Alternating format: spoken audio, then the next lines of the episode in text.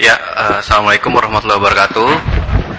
Uh, mohon maaf, kami minta waktunya sebentar uh, untuk kendaraan yang berada di samping tempat wudhu akhwat.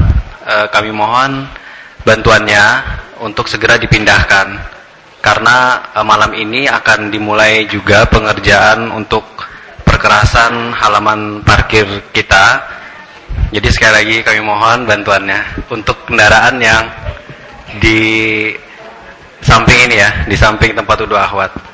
Terima kasih. Mungkin itu kendaraan ibu-ibu. Kami mohon maaf ibu-ibu, kami mohon bantuannya. Terima kasih. Assalamualaikum warahmatullahi wabarakatuh.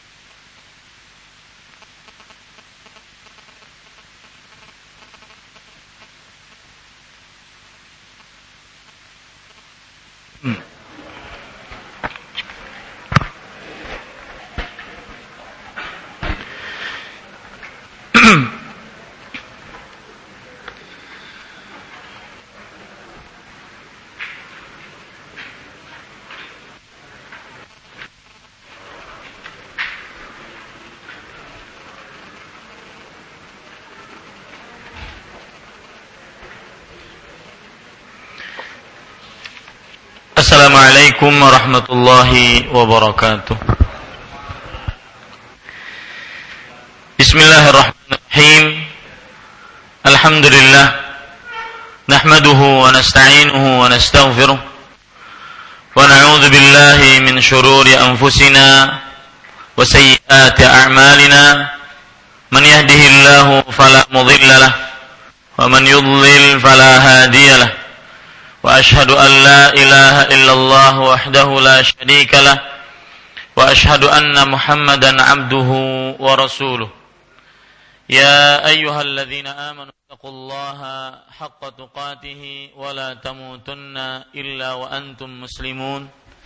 يا أيها الناس اتقوا ربكم الذي خلقكم من نفس واحدة وخلق منها زوجها وبث منهما رجالا كثيرا ونساء.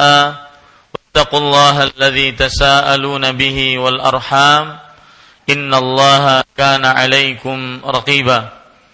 يا أيها الذين آمنوا اتقوا الله وقولوا قولا سديدا. يصلح لكم أعمالكم ويغفر لكم ذنوبكم.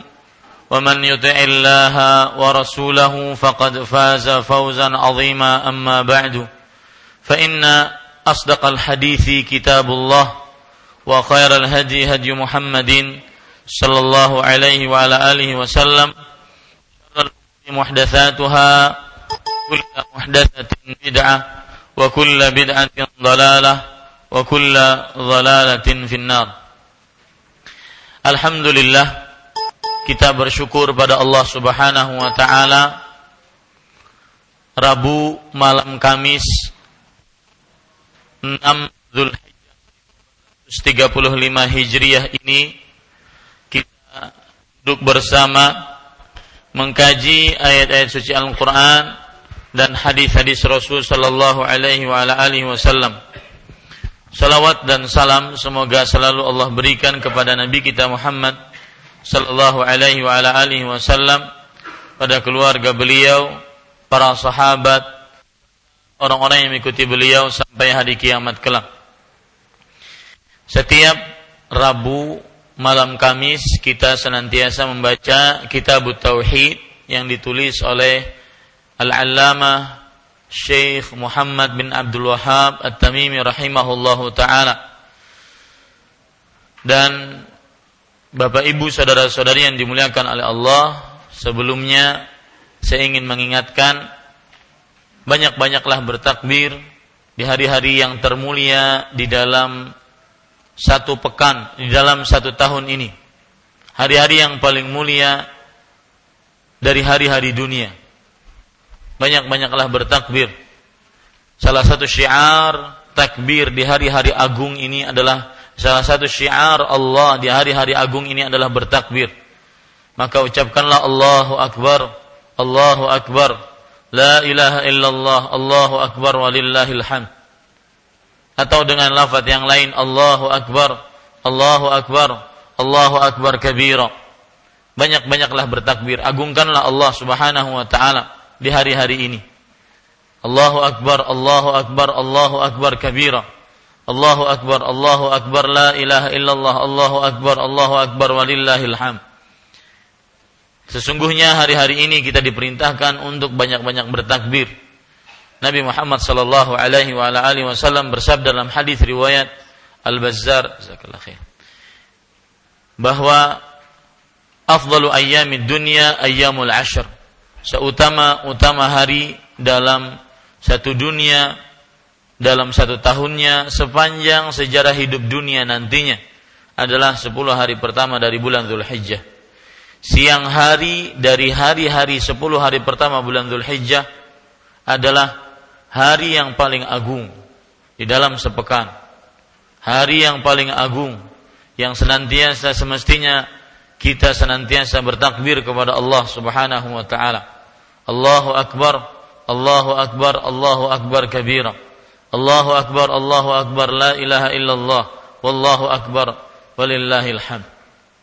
Sunnah ini sunnah Nabi Muhammad sallallahu alaihi wasallam memperbanyak takbir di 10 hari pertama bulan Zulhijjah adalah sunnah yang sebagian besar kaum muslim sudah meninggalkannya Sesungguhnya para sahabat Nabi yang mereka mendapatkan ajaran langsung dari Rasulullah sallallahu alaihi wasallam senantiasa bertakbir pada 10 hari pertama bulan Zulhijjah ini. Sebagaimana yang diceritakan oleh Imam Mujahid tentang Abu Hurairah dan juga Abdullah bin Umar dan juga kebiasaan para sahabat Nabi radhiyallahu anhum. Bapak Ibu saudara-saudari yang dimuliakan oleh Allah, kita pada Rabu malam Kamis ini masih membicarakan yaitu bab yang kesembilan babu man tabarraka bi syajarin au hajarin wa nahwihima bab mereka yang mengharapkan berkah kepada pohon batu dan sejenisnya pada pertemuan sebelumnya kita sudah menjelaskan tentang ayat surat An-Najm ayat 19 sampai 23. Sebelumnya ada yang masih belum punya buku? Satu. Yang baru-baru Bapak-bapak angkat tangan, Pak. Nanti insya Allah minggu depan kita akan adakan. Ya, sekitar 15-an lagi ada. Insya Allah minggu depan jika Bapak hadir kita akan berikan. Tapi Bapak Ibu saudara-saudari yang dimuliakan Subhanahu wa taala, perhatikan baik-baik. Pada pertemuan sebelumnya kita sudah membahas tentang surat An-Najm ayat 19 sampai 23 yang menceritakan tentang bahwa orang-orang musyrik Quraisy mempunyai berhala. Berapa? Tiga.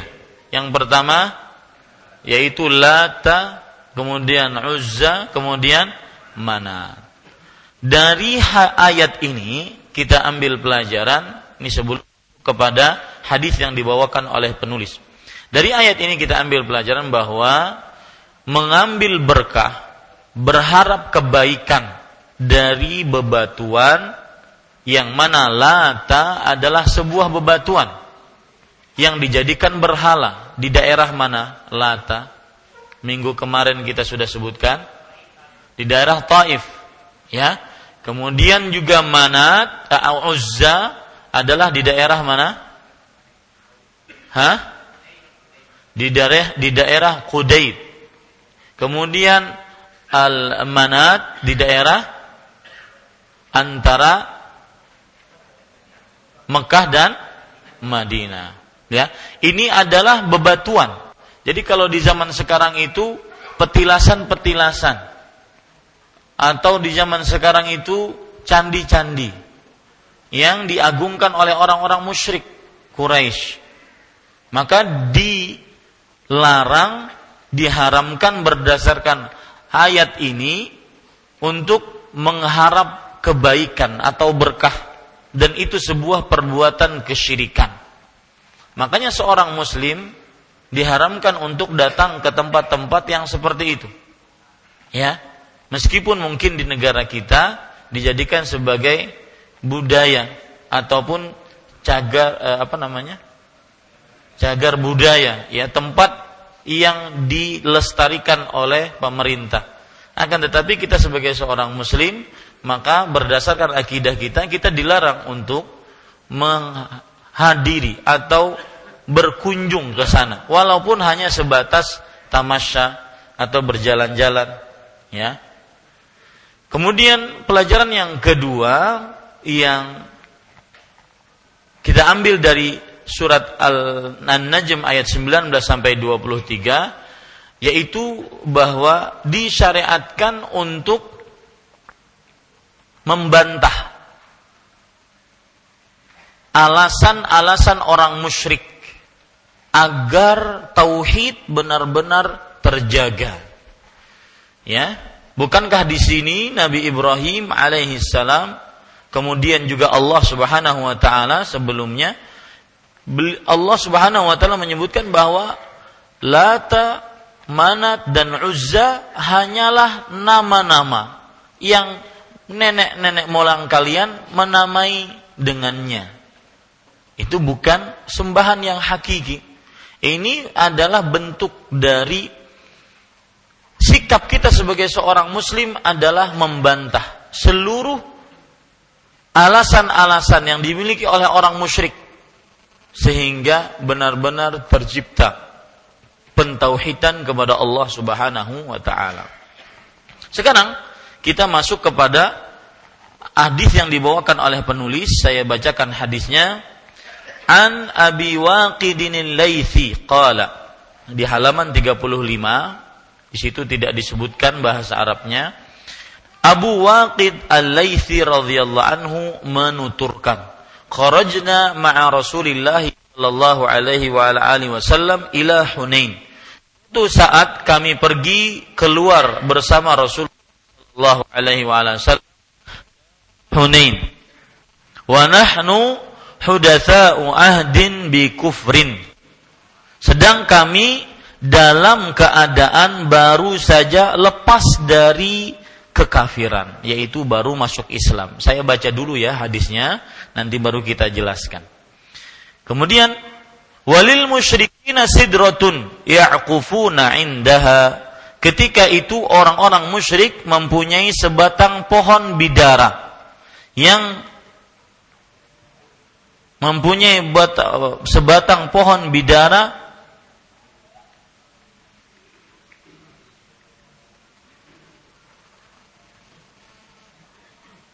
ya'qufuna 'indaha wa yanutuna biha aslihatahum. Yuqalu laha dzatu anwar mempunyai sebatang pohon bidara yang disebut dzatu anwar mereka selalu mendatanginya dan menggantungkan senjata-senjata perang mereka pada pohon itu. Famarorna bisidratin faqulna ya Rasulullah ij'al lana dzata anwatin kama dzatu anwat Tatkala kami melewati sebatang pohon bidara, kami pun berkata, "Wahai Rasulullah, buatkanlah untuk kami zatu anwat sebagaimana mereka itu mempunyai zatu anwat.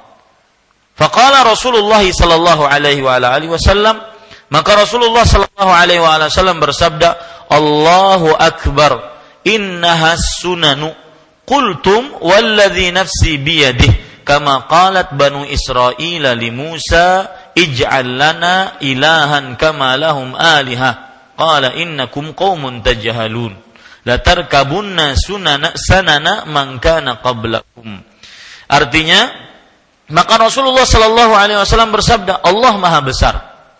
Itulah tradisi orang-orang sebelum kalian.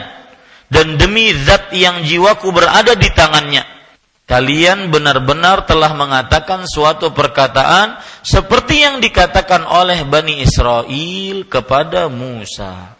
Yaitu perkataannya, buatkanlah untuk kami sesembahan. Sebagaimana mereka itu mempunyai sesembahan-sesembahan. Musa menjawab, sesungguhnya kalian adalah kaum yang tidak mengerti. Kalian pasti akan benar-benar mengikuti tradisi orang-orang sebelum kalian. Rawahu Tirmidzi wa. Hadis diriwayatkan oleh Imam Tirmidzi dan dinyatakannya sahih. Taib. Seperti biasa, poin pertama yang ingin kita bahas adalah di sini disebutkan Abu Waqid Al-Laitsi. Abu Waqid Al-Laythi radhiyallahu anhu adalah seorang sahabat Rasulullah. Beliau disebut nama beliau Abu Waqid itu kalau bahasa Banjarnya abahnya Waqid. Ya. Bapaknya Waqid. Abu Waqid berarti bukan nama aslinya. Nama aslinya siapa? Al Harith bin Auf.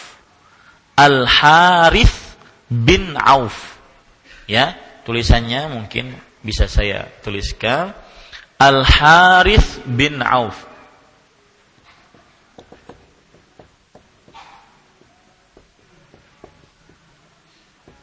Ya, Al Harith bin Auf.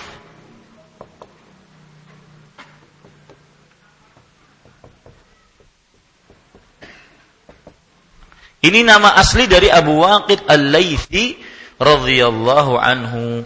Kemudian beliau adalah seorang yang mengikuti peperangan Badar. Sahabat termasuk sahabat yang mengikuti peperangan Badar. Kenapa? Ini perhatikan baik-baik. Kenapa para ulama sejarah Islam ketika menceritakan seorang sahabat dan sahabat itu pernah mengikuti peperangan Badar disebutkan karena peperangan Badar itu bukan sembarang perang. Satu, peperangan Badar adalah pembeda antara yang hak dengan yang batil. Makanya Nabi Muhammad SAW pernah berkata kepada Allah ketika sebelum peperangan Badar beliau berdoa, Ya Allah, Allahumma intuhlik hadhil isabah lam tu'bad abadan. Wahai Allah, jika kami kalah sekarang, engkau menghancurkan kami sekarang, engkau tidak akan pernah disembah selamanya. Ini menunjukkan peperangan yang benar-benar al-fariq bainal haqqi wal batil, perang Badar. Ya, yang mana jumlah pasukan Nabi Muhammad SAW tiga kali lebih sedikit dibandingkan pasukan musyrik Quraisy. Kemudian kenapa disebutkan ini sebab pertama? Karena perang Badar pembeda antara yang hak dan yang batil. Sebab yang kedua yaitu orang yang meninggal di peperangan Badar mereka dijamin diampuni dosanya walaupun hidup setelah peperangan Badar. Walaupun hidup setelah peperangan Badar, maka mereka dijamin diampuni dosanya. Ya.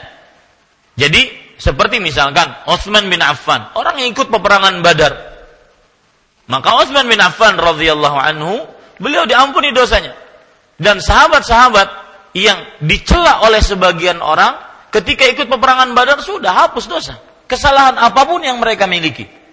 Kalau mereka tidak meninggal di peperangan Badar dan masih hidup sampai Nabi Muhammad SAW meninggal masih hidup, maka hadis tersebut tidak akan terangkat. Karena ya apa pun yang dilakukan oleh Utsman uh, oleh para sahabat yang ikut peperangan Badar setelah peperangan Badar diampuni dosanya oleh Allah Subhanahu wa taala. Tetapi ingat, para sahabat bukan orang yang merasa puas dengan jaminan. Mereka semakin dijamin masuk surga semakin semangat untuk beramal. Nah, ini para ikhwah sekalian dirahmati oleh Allah Subhanahu wa taala. Kemudian beliau juga termasuk orang yang mengikuti penaklukan kota Mekah. Penaklukan kota Mekah. Tahun berapa penaklukan kota Mekah? Tahun ke-8 Hijriah. Penaklukan kota Mekah tahun ke-8 Hijriah. Ya, setelah Nabi Muhammad SAW pindah ke Madinah, pada tahun ke-8-nya beliau menaklukkan kota Mekah. Nah, setelah ditaklukkan kota Mekah, Abu Waqid Al-Laythi tinggal di sana di kota Mekah, ya, tinggal di kota Mekah. Kemudian para ikhwas sekalian rahmati oleh Allah, beliau hidup sekitar 80 tahun. Beliau hidup sekitar 80 tahun. Dan disebutkan oleh para ulama bahwasanya beliau meninggal pada tahun 68 Hijriah. Umur tepat beliau adalah 85 tahun. 85 tahun radhiyallahu anhu wa arda. Sedikit menyinggung tentang biografi, kadang para sah, eh, para ulama Islam juga menyebutkan dia adalah sahabat yang mengikuti bayat di bawah pohon yang disebut dengan bayatur ridwan. Kenapa disebutkan demikian? Karena dia mempunyai eksistensi dalam Islam. Bayat ridwan itu mempunyai eksistensi. Innal ladzina yubayyi'unaka tahta syajarati. Sesungguhnya Allah telah meridhai orang-orang yang membaiat engkau di bawah pohon. Berarti orang yang ikut bayatul ridwan di, di, di apa? Di, diridhai oleh Allah Subhanahu wa taala yang dijanjikan surga. Nah, ini menunjukkan bahwasanya penyebutan penyebutan seperti itu dalam biografi para sahabat bukan sekedar penyebutan karena memang hal yang disebutkan itu mempunyai eksistensi, mempunyai kedudukan dalam Islam. Seperti ikut perang Badar, kemudian e, seperti ikut penaklukan kota Mekah, kemudian seperti ikut e, bayat di bawah pohon Ridwan, seperti ikut e, perjanjian Hudaybiyah, ada ada nilai sejarah di sana, makanya disebutkan sebagai Eh, biografi beliau-beliau dari para sahabat Nabi radhiyallahu anhu. Di sini jelaskan Abu Waqid Al-Laitsi radhiyallahu anhu menuturkan, suatu saat kami pergi keluar bersama Rasulullah sallallahu alaihi wasallam ke Hunain. Hunain, para ikhwan yang dirahmati oleh Allah Subhanahu wa taala, adalah sebuah tempat atau lebih tepatnya sebuah lembah yang terletak di timur Mekah. Antara Mekah dengan Hunain sekitar 10 mil. Rasulullah Shallallahu Alaihi Wasallam ketika di Hunain berperang melawan kabilah Hawazan. Berperang melawan kabilah Hawazan. Para ikhwan yang dirahmati oleh Allah Subhanahu wa taala, perhatikan baik-baik Kemudian sedang kami dalam keadaan baru saja lepas dari kekafiran. Sedang kami baru saja lepas dari kekafiran. Maksudnya baru masuk Islam, mu'allaf bahasa kita. Ya. Sebenarnya mu'allaf itu bukan hanya orang yang baru masuk Islam. Mu'allaf itu adalah orang yang diharapkan kebaikannya untuk Islam dan kemudian dikait erat hatinya seperti misalkan dalam permasalahan pembagian zakat. Allah berfirman dalam surah At-Taubah ayat 60, "Innamas shadaqatu lil fuqara'i wal masakin wal 'amilina 'alaiha wal mu'allafati qulubuhum." Sesungguhnya sedekah untuk orang fakir, miskin, amil zakat dan orang yang hatinya diikat. Mu'allaf, ditarik. Nah, para ulama menjelaskan ketika membicarakan tentang mu'allaf ini memang benar Penjelasan pertama mu'alaf adalah orang yang baru masuk Islam. Sehingga ketika diberi zakat, mereka hatinya senang, tetap agamanya. Ada juga mu'alaf, termasuk mu'alaf adalah seorang pemimpin kaum dari orang kafir yang sering mengganggu orang muslim. Kalau di eh, apa namanya? Kalau diberi zakat, maka dia tidak akan mengganggu kaum muslim. Ini penjelasan mu'alaf yang kedua. Penjelasan mu'alaf yang ketiga adalah seorang yang diharapkan dia masuk dalam agama Islam. Seorang yang diharapkan dia masuk dalam agama Islam maka diberikan zakat harta. Ya, zakat harta. Ini beberapa penjelasan. Nah, Para ikhwas sekalian yang dimaksudkan nahnu hudatsa wahdin bi kufur yaitu kami dalam keadaan baru saja lepas dari kekafiran yaitu orang yang muallaf, orang yang baru masuk dalam agama Islam. Para ikhwan yang dirahmati oleh Allah Subhanahu wa taala ini menunjukkan bahwasanya mereka para sahabat yang ikut bersama Rasulullah mereka itu adalah orang-orang yang baru masuk dalam agama Islam. Nah, kenapa disebutkan ini oleh Abu Waqid Al-Laythi? Karena nanti ada hubungannya. Kenapa beliau menceritakan kami adalah orang yang baru masuk dalam agama Islam? Karena nanti ada ada hubungannya. Kita baca, ketika itu orang-orang musyrik mempunyai sebatang pohon bidara yang disebut Zatu Anwar.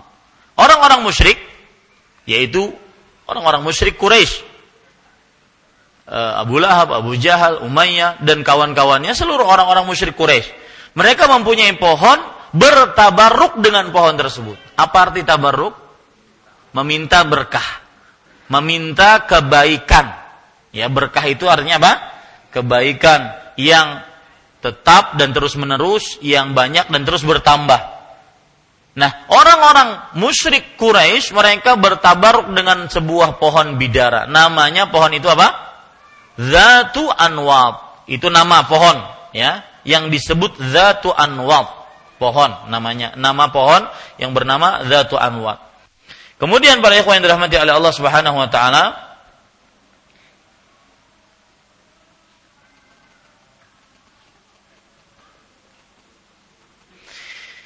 Lalu mereka selalu mendatanginya dan menggantungkan senjata-senjata perang mereka pada pohon tersebut ya bahasa Arabnya yaqufuna indaha wa yanutuna aslihatahum.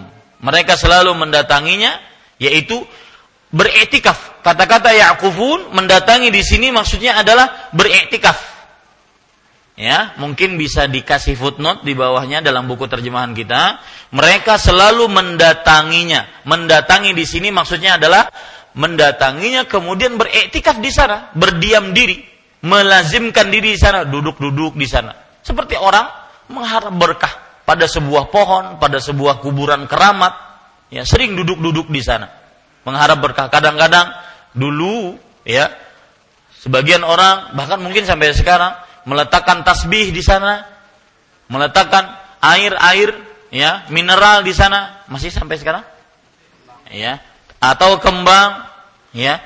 Ini ini disebut dengan tabarruk Ya.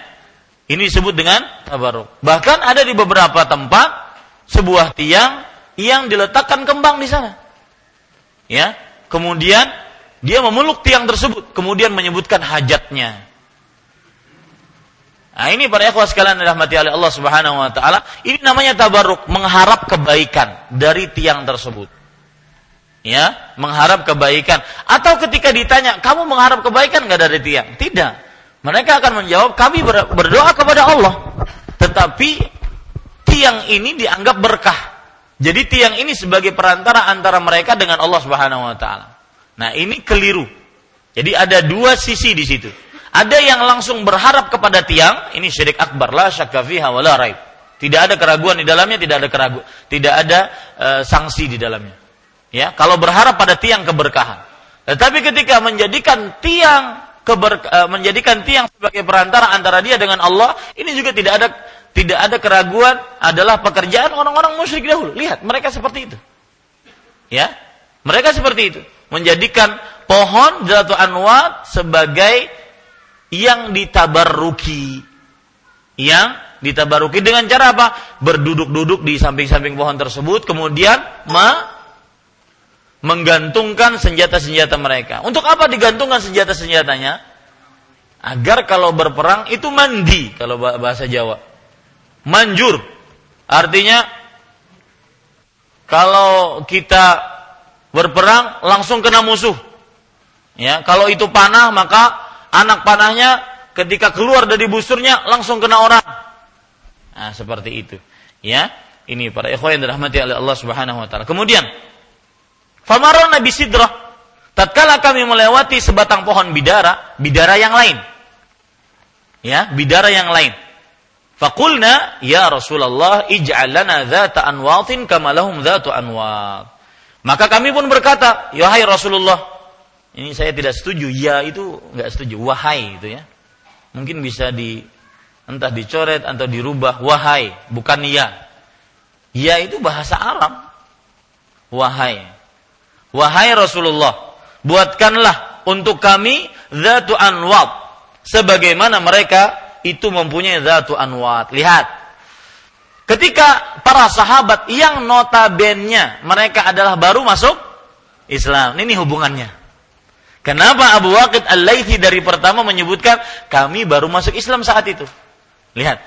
Ketika para sahabat yang baru masuk Islam tadi, mereka menemati sebuah pohon, mereka mengira pekerjaan orang musyrik itu boleh.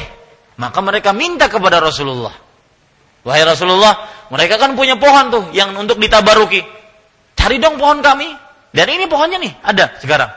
Nah, seakan-akan mereka seperti itu. Minta kepada Rasulullah sallallahu alaihi wasallam. Maka faqala Rasulullah sallallahu alaihi wasallam maka Rasulullah Shallallahu Alaihi Wasallam bersabda, Allahu Akbar. Lihat, dalam urusan akidah tidak boleh ada tendeng aling-aling. Tidak boleh menunda-nunda. Tidak boleh nanti untuk memper, mem, memperbaikinya. Tidak. Ya, ketika itu penyimpangan akidah, ketika itu merusak keyakinan, merusak la ilaha illallah, maka pada saat itu Bapak Ibu, saudara-saudari yang dimuliakan Allah, meskipun mereka orang-orang mualaf baru masuk Islam, maka tidak ada basa-basi. Langsung dilarang oleh Rasulullah. Allahu Akbar. Kalian ketika minta pohon sebagai tabarruk, Allahu Akbar. Allah Maha Besar.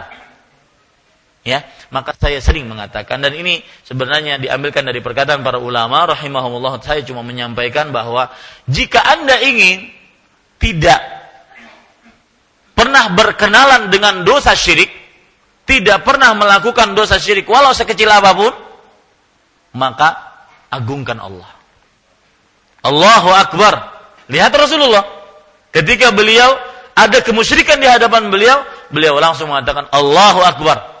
Maka bisa juga kalau kita melihat kesyirikan, Allahu Akbar, sebut itu. Ada orang ngeramal, itu kan kesyirikan. Menandingi Allah dalam perihal hal gaib. Ada orang yang mengaku mengetahui akan hal gaib, mengaku bisa menyembuhkan, mengaku mempunyai sesuatu yang bisa memberikan kebaikan ataupun menahan bahaya, maka ucapkan Allahu Akbar. Itu sunnah. Kenapa? Karena mengagungkan Allah agar hilang kesyirikan tersebut. Ya, Allahu Akbar. Kemudian para ikhwas sekalian sedikit menyimpang tentang Allahu Akbar, takbir ini. Kita seorang muslim ketika melihat sesuatu yang menakjubkan atau sesuatu yang uh, luar biasa, maka pada saat itu yang paling bagus kita lakukan adalah bukan bertepuk tangan. Tetapi ucapkan masya Allah kah? Allahu Akbar kah? Ya. Seperti misalkan Nabi Muhammad SAW pernah merasa senang. Merasa senang. Maka beliau mengucapkan Allahu Akbar. Ya. Ketika ada beberapa berita-berita kesenangan maka beliau mengucapkan Allahu Akbar. Cepat sekali adanya ini. Subhanallah. Ya tapi para ikhwan yang dirahmati oleh Allah Subhanahu wa taala. Kita lanjutkan. Lalu Rasulullah sallallahu alaihi wasallam bersabda, "Allahu akbar." Allah Maha besar. Innahas sunan. Itulah tradisi orang-orang sebelum kalian. Artinya menjadikan pohon ditabarruki itu tradisi orang-orang sebelum kita. Yahudi dan Nasrani. Ingat, kaidah silahkan dicatat apabila ada Rasulullah Sallallahu Alaihi Wasallam bersabda itu adalah kebiasaan orang-orang sebelum kalian. Kata-kata orang-orang sebelum kalian pasti tertuju kepada Yahudi dan Nasrani. Tercatat. Maksud orang-orang sebelum kita, apa pun dari sabda Rasulullah, maka itu adalah orang Yahudi dan Nasrani. Dan itu banyak dalam hadis-hadis Rasul. Seperti sekarang lagi musim haji ini, ya. Nabi Muhammad SAW ketika di Mina, beliau minta diambilkan batu oleh Abdullah bin Abbas untuk melempar jamarat Kemudian beliau diambilkan batu hasal khadf. Batu yang besarnya bisa dipegang oleh dua jemari. Itu adalah bahasa yang paling bagus. Ya. Daripada sebagian orang yang menceritakan manasik haji kadang-kadang batu kerikilnya bagaimana? Seperti tahi kambing tahu lebihan. Nah, ya jangan pakai itu. Jangan istilah itu. Ya. Has hasal khad ya. Hasal khad dalam bahasa Arabnya batu yang bisa dilempar dengan dua jari jemari. Atau batu yang bisa dijadikan sebagai ketapel. Kecil. Dia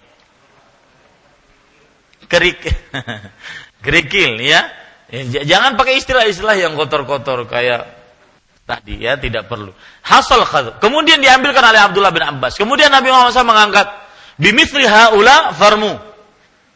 Batu-batu seperti inilah kalian melempar. Dengan batu-batu seperti inilah kalian melempar. Kemudian beliau bersabda, nah ini yang menjadi pembicaraan orang-orang sebelum kalian. Beliau mengatakan, "Iyyakum wal ghulu." Jauhi kalian dari sifat berlebih-lebihan. Fa inna ma ahlaka man kana qablakum al ghulu. Sesungguhnya orang-orang sebelum kalian binasa Lihat, kata-kata orang-orang sebelum kalian. Maksudnya siapa? Yahudi dan Nasrani. Selalu hadis-hadis Rasul yang menyebutkan orang-orang sebelum kalian itu maksudnya Yahudi dan Nasrani. Dan begitu juga cerita-cerita Rasulullah yang menyebutkan dahulu ada seorang misalkan tentang mengutangi orang. Karena hadis riwayat Bukhari, karena rojulun yudayinun nas atau dalam riwayat yang lain, kana rajulun min bani Israel yudayinun nas. Ada orang dahulu.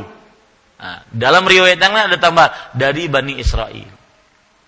Dia suka memberikan hutang kepada manusia. Intinya semua sabda Rasulullah yang menunjukkan orang-orang sebelum kita itu maksudnya Yahudi dan Nasrani. Silakan azan dulu.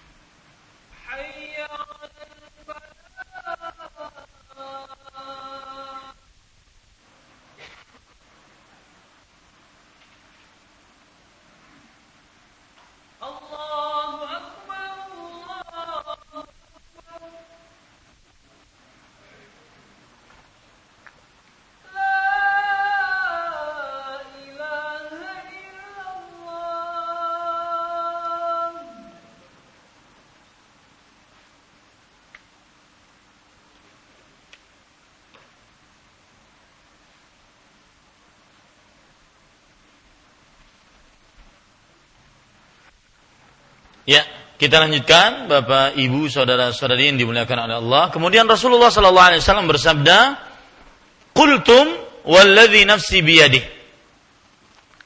Kamu benar-benar telah mengatakan suatu perkataan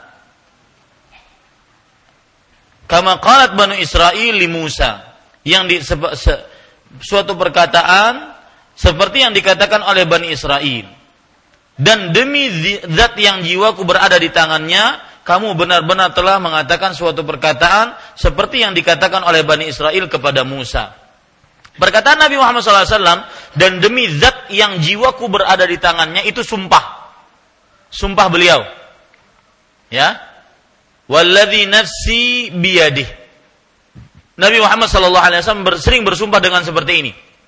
Demi zat yang jiwaku berada di tangannya Maksudnya adalah Allah Subhanahu wa taala yang menguasai ruh, menguasai nasib Nabi Muhammad sallallahu alaihi wasallam.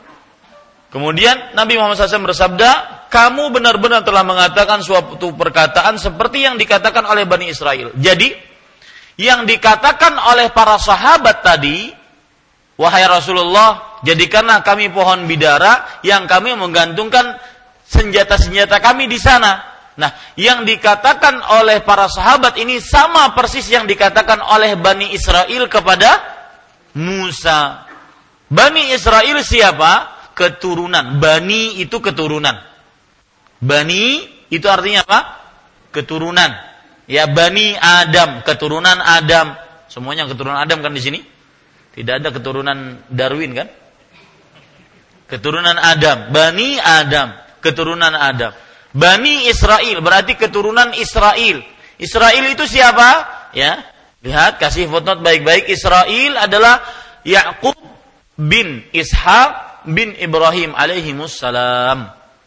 Jadi beliau seorang nabi Israel.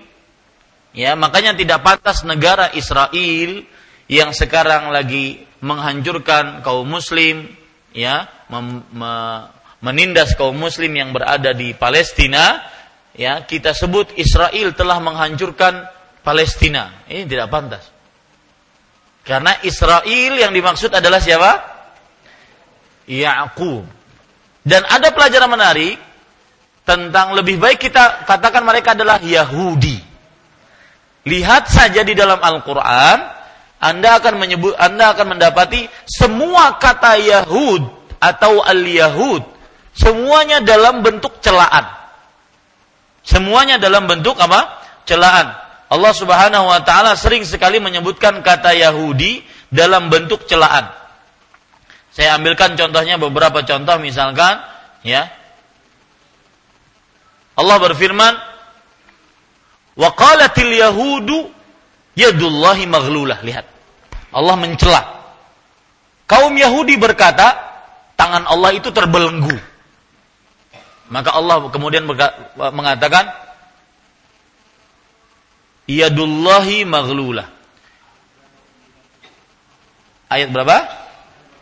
Al Al-Isra ayat 29. Maghlulah, ya. Wa qalatil yahudu yadullahi maghlulah. Ghullat aydihim wa lu'inu bima qalu. Tangan mereka yang terbelenggu kata Allah Subhanahu wa taala. Dan mereka dilaknat atas apa yang mereka ucapkan. Ini surat Al-Isra ayat 29. Yang saya katakan tadi pasnya surat Al-Maidah ayat 64. Memang yang betul betul juga surat Al-Isra ayat 29 ayat yang berkenaan dengan itu. Ya, yang persis yang saya ucapkan tadi ayatnya surat Al-Maidah ayat 64. Yaitu waqalatil yahudu yadullah maghlulah. Orang Yahudi mengatakan tangan Allah terbelenggu. Ghullat aidihim. Tangan mereka terbelenggu walu'inu bima qalu dan mereka dilaknat atas apa yang telah mereka ucapkan. Lihat, semua perkataan al-yahud yang di dalam Al-Qur'an menunjukkan pencelaan. Makanya pantas yang sekarang lagi menindas kaum muslim lebih pantas kita katakan mereka siapa? Orang Yahudi dibandingkan orang-orang Israel. Karena Israel itu adalah siapa? Nabi Yakub bin Ishaq bin Ibrahim alaihi salam.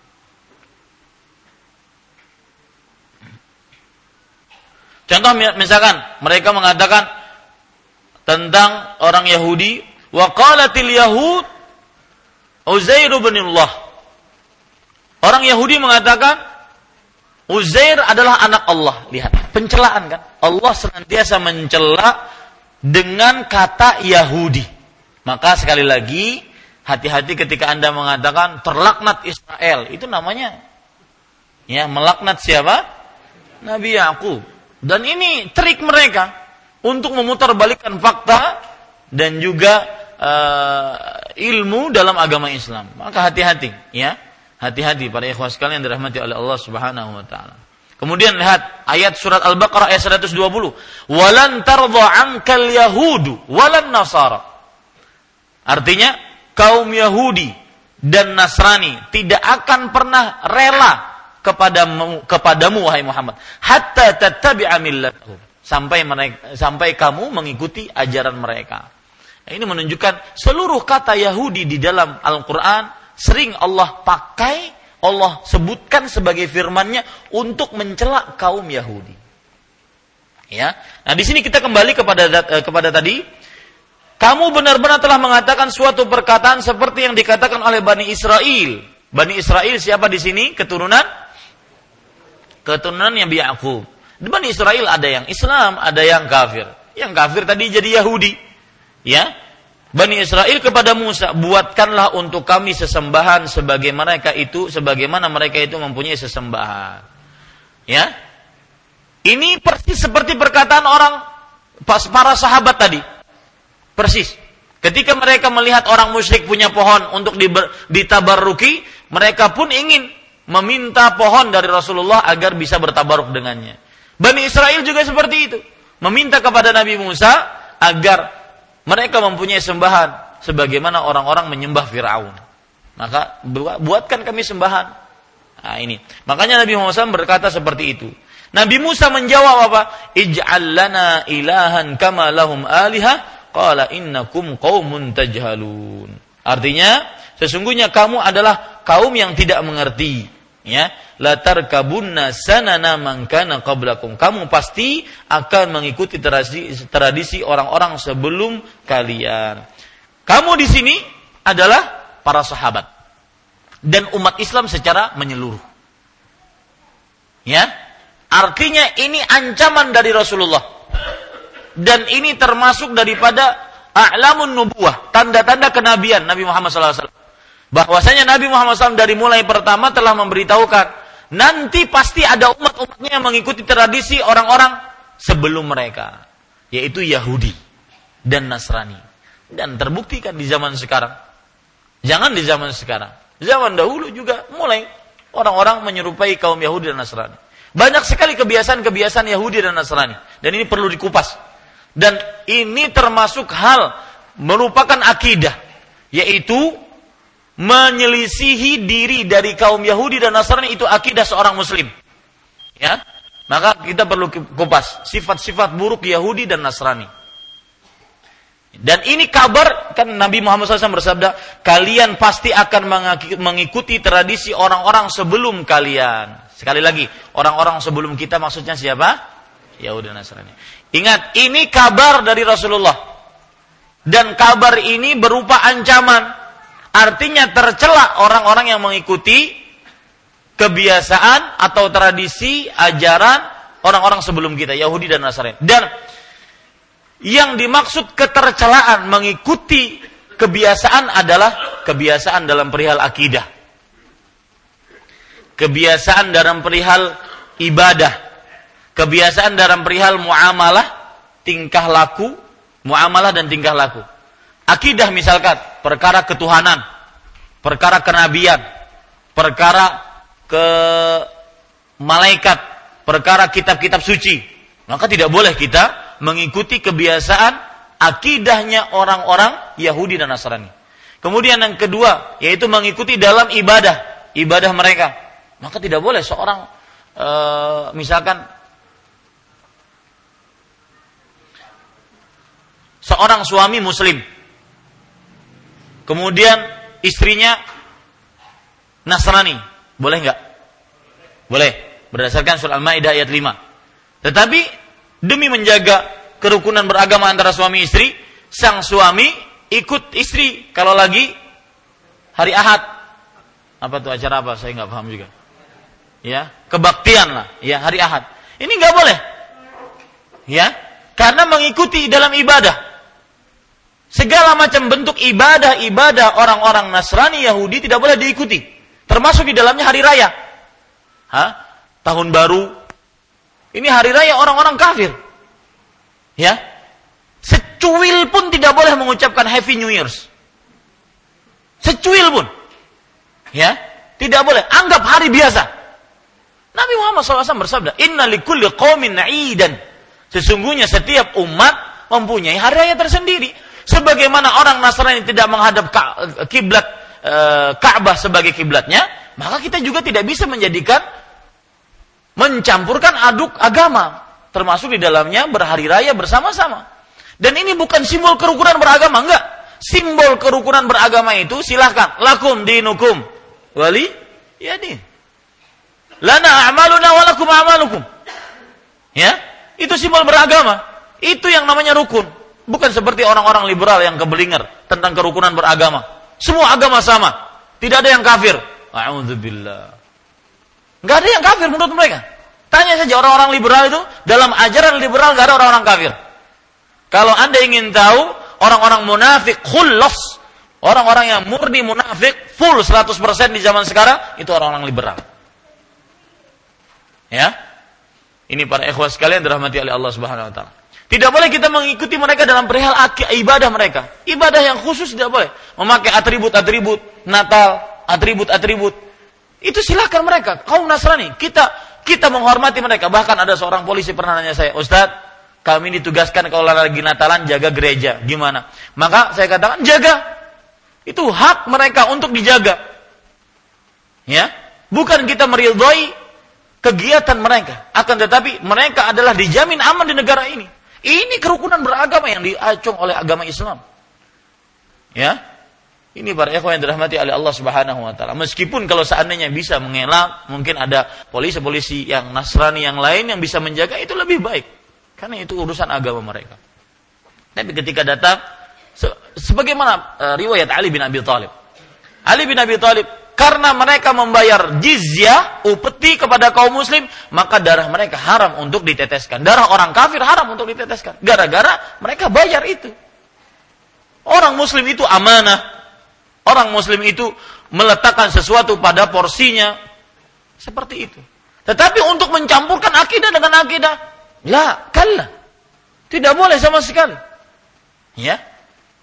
Ini ini kabar dari Rasulullah dan juga apa dan juga ancaman, celaan, peringatan keras agar kita tidak mengikuti ibadah orang-orang orang-orang kafir, orang sebelum kita. Kemudian dalam masalah muamalah, akad-akad, akad nikah, akad jual beli, ya. Kemudian uh, dalam masalah ibadah juga sembelihan tidak boleh seperti orang-orang kafir. Ya kita harus mengucapkan Bismillah, tidak tidak boleh dengan nama Yesus, nggak boleh. Ya. Kemudian yang ke, yang keempat yaitu tingkah laku. Tingkah laku tidak boleh kebiasaan-kebiasaan mereka, pakaian misalnya. Misalnya kebiasaan Halloween.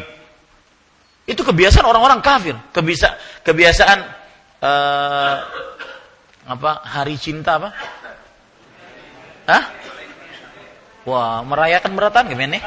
Allah. Bina hafal. Ya, itu kebiasaan orang-orang kafir yang berkaitan dengan muamalah dan tingkah laku. Tingkah laku misalkan kebiasaan mereka makan babi, ya, minum khamar, maka kita haram hukumnya. Tidak boleh bagi seorang muslim untuk mengikutinya. Kebiasaan mereka makan dengan tangan kiri, makan dengan tangan kanan. Kebiasaan mereka cium sana, cium sini, peluk sana, peluk sini. Bukan kakak, bukan adik, bukan ading, bukan paman, bukan bibi. Ya, ini tidak boleh. Ini kebiasaan orang-orang kafir. Harus dijauhi. Maka pada ikhwas sekalian, la tarkabunna sanana man kana qablakum.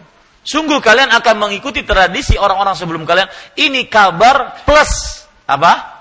Peringatan keras. Wallahu alam. Kita lanjutkan setelah salat Isya. Sallallahu Nabi Muhammad walhamdulillahi rabbil alamin.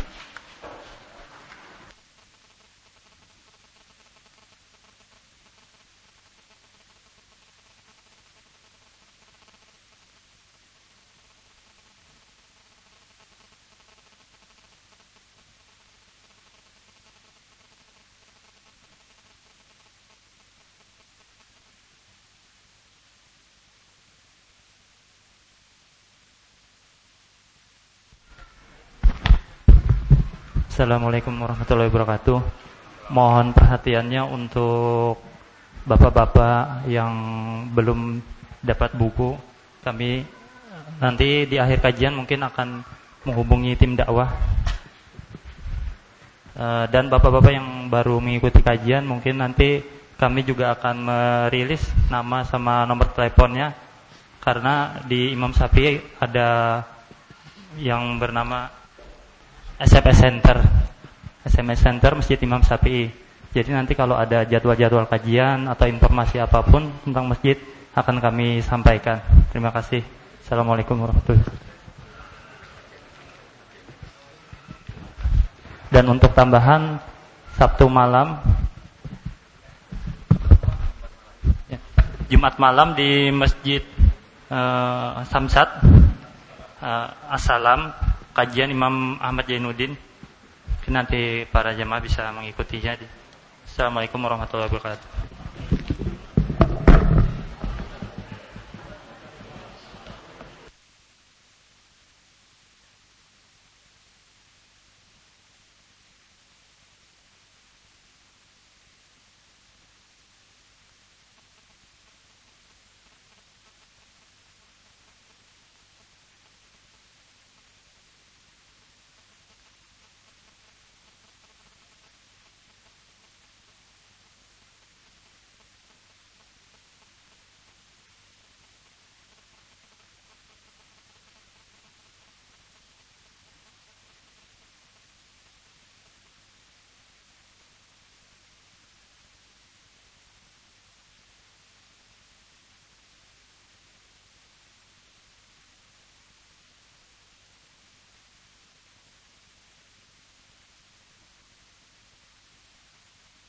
Bismillahirrahmanirrahim.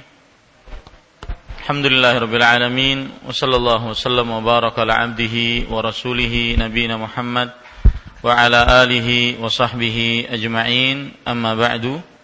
Alhamdulillah kita bersyukur kepada Allah Subhanahu wa taala yang telah memudahkan kita untuk duduk bersama setelah melaksanakan salah satu kewajiban seorang muslim yaitu melaksanakan sholat isya secara berjamaah dan kemudahan tersebut tidaklah datang kecuali dari Allah Subhanahu wa taala. Bapak Ibu saudara-saudari yang dimuliakan oleh Allah Subhanahu wa taala, kita lanjutkan apa yang sudah kita sebutkan tadi. Kembali saya menegaskan bahwa perkataan Nabi Muhammad SAW yang terakhir kalian pasti akan mengikuti tradisi orang-orang sebelum kalian itu dalam segala hal.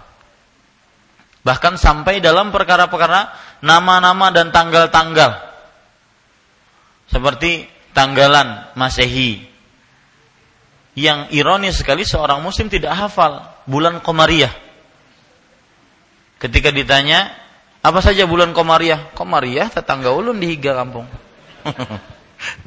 Iya? Ini para ikhwas sekalian. Bahkan nama-nama, nama kalau seandainya itu berkaitan erat dengan kebiasaan mereka, maka lebih baik kita menggunakan nama yang islami. Seperti misalkan Daud di mereka menjadikan David Daud. David Daud. Kemudian Yusuf Hah? Yosef. Kemudian Ibrahim Abraham. Kemudian Yohanes apa? Yunus. Ya, Yohanes Yunus. Yulia dari apa? Julaiha. Julaiha Yulia. Ya, Sulaiman, Solomon. Ini lebih baik kita menggunakan nama-nama yang disebutkan dalam Al-Qur'an. Ya, lebih baik seperti itu. Baik. Kita lanjutkan sekarang hadis riwayat Tirmidzi dan dinyatakan sahih. Hadisnya tidak ada keraguan di dalamnya, hadisnya adalah hadis yang sahih. Sekarang kita ambil beberapa pelajaran yang kita bisa ambil dari hadis ini. Jadi ceritanya paham ya insyaallah taala terhadap hadis ini. Bahwa ada pohon yang dimiliki oleh orang musyrik Quraisy, kemudian para sahabat yang baru masuk dalam agama Islam ingin juga pohon seperti itu. Yang mereka ingin menggantungkan, bertabaruk dengannya, maka dilarang oleh Rasulullah Shallallahu Alaihi Wasallam. Taib. Sekarang kita ambil beberapa pelajaran dari hadis ini. Yang pertama yaitu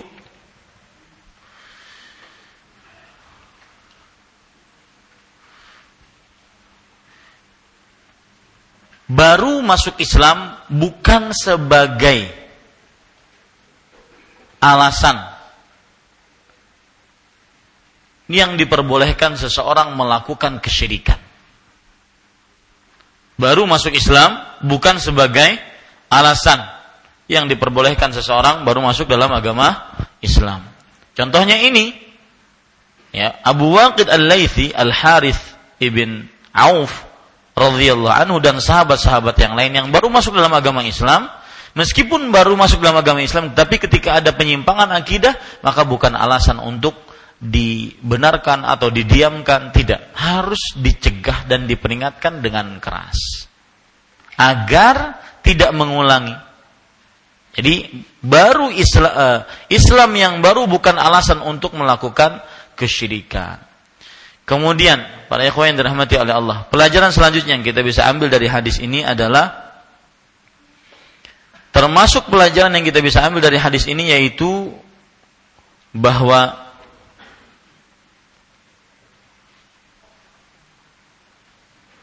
sebab beribadah kepada selain Allah adalah dengan mengagungkan terlalu berlebih-lebihan. Sebab beribadah kepada selain Allah adalah dengan mengagungkan terlalu berlebih-lebihan. Seperti seorang mengagungkan terlalu berlebih-lebihan sebuah kuburan. Akhirnya lama tidak lama di diibadahi, dimintai kuburan tersebut. Asalnya memang tidak, tidak dimintai, tidak diibadahi. Ya. Tetapi karena terlalu diagung-agungkan, akhirnya akhirnya diibadahi. Seperti misalkan Nabi kaum Nasrani terlalu berlebihan mengagungkan siapa? Nabi Isa. Akhirnya tidak lama kemudian di disembah, dijadikan sebagai anak Tuhan atau Tuhan. Ya, ini Nabi Isa. Makanya Allah Rasul Shallallahu Alaihi Wasallam pernah bersabda ketika ada orang yang memuji di hadapan beliau terlalu berlebihan memuji beliau. Beliau mengatakan, "La tatruni kama atratin nasara Isa bin Maryam." Faqulu Abdullah wa Rasuluh. Jangan kalian terlalu berlebih-lebihan memuji-mujiku yaitu Rasulullah sebagaimana orang-orang Nasrani terlalu berlebih-lebihan memuji Isa bin Maryam. Bagaimana terlalu berlebih-lebihannya yang tidak lama kemudian akhirnya disembah. Makanya dilarang dalam Islam terlalu mengagung-agungkan sesuatu yang tidak pantas untuk diagungkan. Terlalu berlebihan. Mengagung-agungkan kuburan, mengagung-agungkan wasi Tuhan. Ya. Terlalu berlebih-lebihan. Yang tidak berlebihan saja pengagungannya diharamkan apalagi sampai berlebih-lebihan. Lihat di zaman Nabi Nuh ada namanya Wat, Suwa, Yaguth, Ya'uq, Nasr. Ini lima orang nama. Orang-orang soleh di zaman Nabi Nuh. Wat, Ya'uq, Yaguth, Suwa, dan Nasr. Ini lima orang orang-orang soleh. Yang satu ahli ibadah, sholat, yang satu puasa, ahli sedekah, ahli ini, ahli ini. Pokoknya kemudian lima orang ini yang soleh ini meninggal dunia. Apa yang terjadi di zaman mereka? Ketika meninggal dunia maka dibuatlah patung yang semisal dengan mereka sampai sekarang kebiasaan orang-orang. Makanya membuat patung ya sebagai bentuk apresiasi ya sebagai bentuk kenangan itu kebiasaan kaum Nasrani sebenarnya. Kaum orang-orang yang mensyirikkan Allah Subhanahu wa taala. Dibuat patung, wah patung Wat, Suwa, Ya'uq, Nasr. Setiap kali orang melihatnya, uh ingat puasa, jadi semangat lagi puasa. Uh ingat sholat malam, jadi semangat lagi sholat malam. Uh ingat zakat, oh ingat bakti orang tua, oh ingat begini. Asalnya itu saja. Asalnya itu saja. Tetapi lama kemudian mungkin sekarang misalkan kita bikin patung, ya. Misalkan ahli ibadah di antara kita siapa kita bikin patung. Setiap kali pas beliau meninggal kita bikin patungnya. Setiap ketika kita melihat kita semangat untuk beribadah seperti semangatnya beliau. Itu di zaman kita. Ketika kita semua sudah meninggal, digantikan oleh anak cucu kita. Kan orang-orang tidak tahu ini patung untuk apa. Akhirnya di disembah. Ah, begitulah. Ya. Sebab penyembahan selain Allah karena sikap apa? Terlalu berlebih-lebihan. Kemudian ini paling penting juga. Faedah yang kita bisa ambil dari pelajar dari hadis yang kita baca tadi adalah bahwa sebagian manusia punya sifat buruk yaitu menganggap sebuah perkara ini baik padahal dimurkai oleh Allah. Dan ini memang murni benar-benar godaan setan. Sebagian manusia punya sifat buruk, yaitu menganggap suatu perkara baik padahal dimurkai oleh Allah. Contoh, ada sidin memakai gelang, gelangnya dari tasbih. Ya sidin aku memakai 10 tahun gelang nih hidup di kota metropolitan kadedanang mencopetku Ya tak sih dan kada kelihatan kada dicopet kayak apa. Ya. Akhirnya ini terlalu berlebih-lebihan. Dianggap inilah yang mendatangkan kekuatan, dianggap inilah yang menahan bahaya, dianggap inilah yang mendatangkan kebaikan dan semisalnya. Ini sifat buruk sebagian manusia. Sifat buruk adalah menganggap bahwa sesuatu itu baik padahal dimurkai oleh Allah Subhanahu wa taala. seperti ini. Orang-orang musyrik menganggap pohon anwat, kenapa disebut anwat? Karena anwat itu diambil dari kata ianutu analto ianutu artinya menggantung. Jadi banyak banyak pedang-pedang bergantungan di sana. Sebagaimana di zaman sekarang banyak tempat-tempat yang berkeramat ya, bergantungan-gantungan kembang-kembang, kemudian eh, air-air mineral, kemudian kain-kain kuning. Ya kan? Banyak bergantungan-bergantungan. Nah, ini para ikhwan yang dirahmati Allah. Itu dianggap baik dianggap wah, apalagi nanti ada berita heboh misalkan. Malam tadi Mbah Sidin dikubur semalaman, malam tuh keluar harum, bau wangi. Ulun gampangnya menjawabnya, kalau seandainya bau wangi kenapa? Hendak pian apai? Mun kuburannya bau wangi kenapa? Hendak diapai? Apakah hendak disembah? Apakah hendak dimintai? Apakah kemudian boleh meletakkan air mineral di situ, tasbih di situ? Kan tidak. Oke, wangi, selesai. Ya. Kita anggap kuburan beliau wangi dan beliau orang yang soleh, semoga amal beliau diterima oleh Allah Subhanahu wa taala. Apakah kemudian kita bisa beriktikaf di kuburan itu? Kan tidak. Nah, ini para ikhwah sekalian. Ini terlalu berlebih-lebihan. Bahkan kadang-kadang cerita-cerita seperti itu yang digembar-gemborkan oleh sebagian orang. Jadi kita tidak diajari ayat Quran, tidak diajari hadis Rasul, diajari cerita-cerita dongeng. Sama seperti misalkan ada cerita mobil mogok. Ya, mobil mogok. Kemudian eh, mohon maaf, mohon maaf, Dikamihi ustadznya, mobilnya jalan. Cerita itu yang diangkat-angkat. Subhanallah. Ya. Ini para ikhwan yang dirahmati oleh Allah Subhanahu Kemudian ada orang misalkan ketika paceklik hujan, ya, maka ada seorang ustadz atau kiai atau siapa saja yang berdoa, "Ya Allah, turunkanlah hujan." Yang turun bukan hujan, malah hujan susu, bayangkan yang cerita itu suka sekali di, eh, di di apa namanya disebar-sebar ke mana-mana. Tidak diajari ayat Quran hadis Rasul. Akhirnya umat Islam bodoh dengan agamanya sendiri. Ini para ikhwan yang dirahmati oleh Allah Subhanahu wa taala. Kemudian Bapak Ibu saudara-saudari yang dimuliakan Allah pelajaran yang selanjutnya yang kita bisa ambil dari hadis ini adalah disyariatkannya bertakbir ketika takjub dan ketika sesuatu yang tidak pantas diucapkan tentang agama Islam. Disyariatkannya bertakbir ketika rasa takjub. Ya.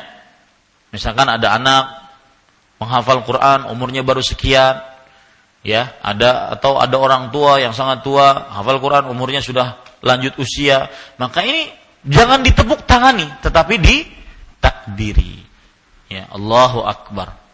Kemudian pelajaran selanjutnya yang kita bisa ambil dari hadis ini karena lihat Rasulullah SAW ketika diminta untuk menjadikan sebuah pohon bidara sebagai berhala, maka pada saat itu beliau mengucapkan Allahu Akbar. Kemudian termasuk pelajaran yang sangat berarti dari hadis ini adalah kabar dari Rasulullah bahwa di umat ini pun akan terjadi kesyirikan.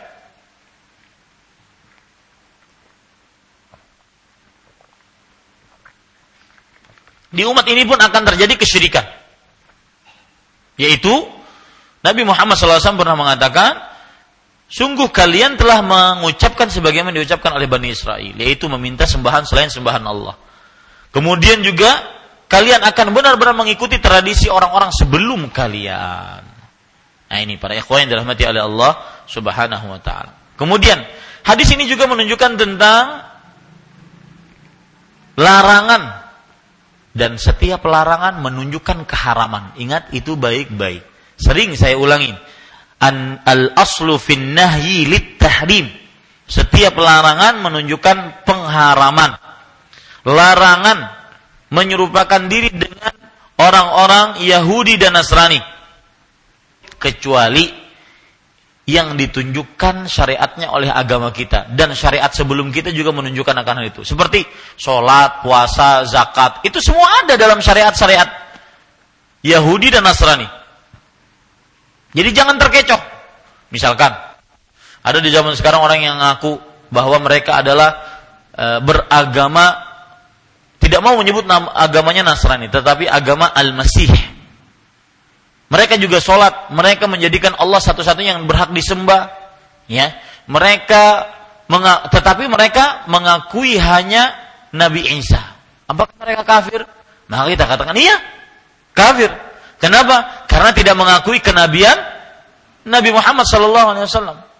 Itu harus pasti kita kita sebutkan, yakin tanpa ada keraguan di dalamnya. Berdasarkan hadis riwayat Muslim Rasulullah SAW bersabda, "La yasma'u bi min hadhil ummati yahudiyyun wala nasraniyyun thumma yamutu wa lam yu'min billadhi ursiltu bih illa kana min ashabin nar. Tidaklah seorang pun dari umat ini mendengarku dari kaum Yahudi atau Nasrani yang dia mendengarku lalu dia meninggal dan belum beriman dengan apa yang aku dengan apa yang aku bawa maka melainkan mereka adalah termasuk penghuni neraka. Jelas sekali ini. Hadis bagikan matahari di siang bolong. Ya, meskipun mereka mengaku bahwa saya kami bertauhid, kami sholat, sholat kami juga ada rukunya, ada sujudnya. Kami meyakini Allah lah pencipta, kami beribadah hanya kepada Allah. Tetapi kami tidak meyakini Nabi kami Muhammad SAW, Nabi kami Nabi Isa. Di zaman sekarang ada seperti itu kafir. Ya, tidak ada keraguan di dalamnya. Kafir. Bahasa halusnya non muslim. ya, bahasa tegasnya kafirun. Kafir, tidak ada keraguan di dalamnya.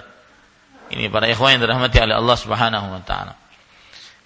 Nabi Muhammad SAW bersabda saja, "Lau kana Musa hayyan ma wasi'ahu illa tibai." Kalau seandainya Nabi Musa hidup, maka tidak akan ada keluasan baginya kecuali mengikutiku. Maka Nabi Musa saja. Nah ini pelajaran penting. Kalau seandainya ada yang mengklaim kami beriman kepada Nabi Isa dan kami mentauhidkan Allah, maka kami kafir. Iya, kafir.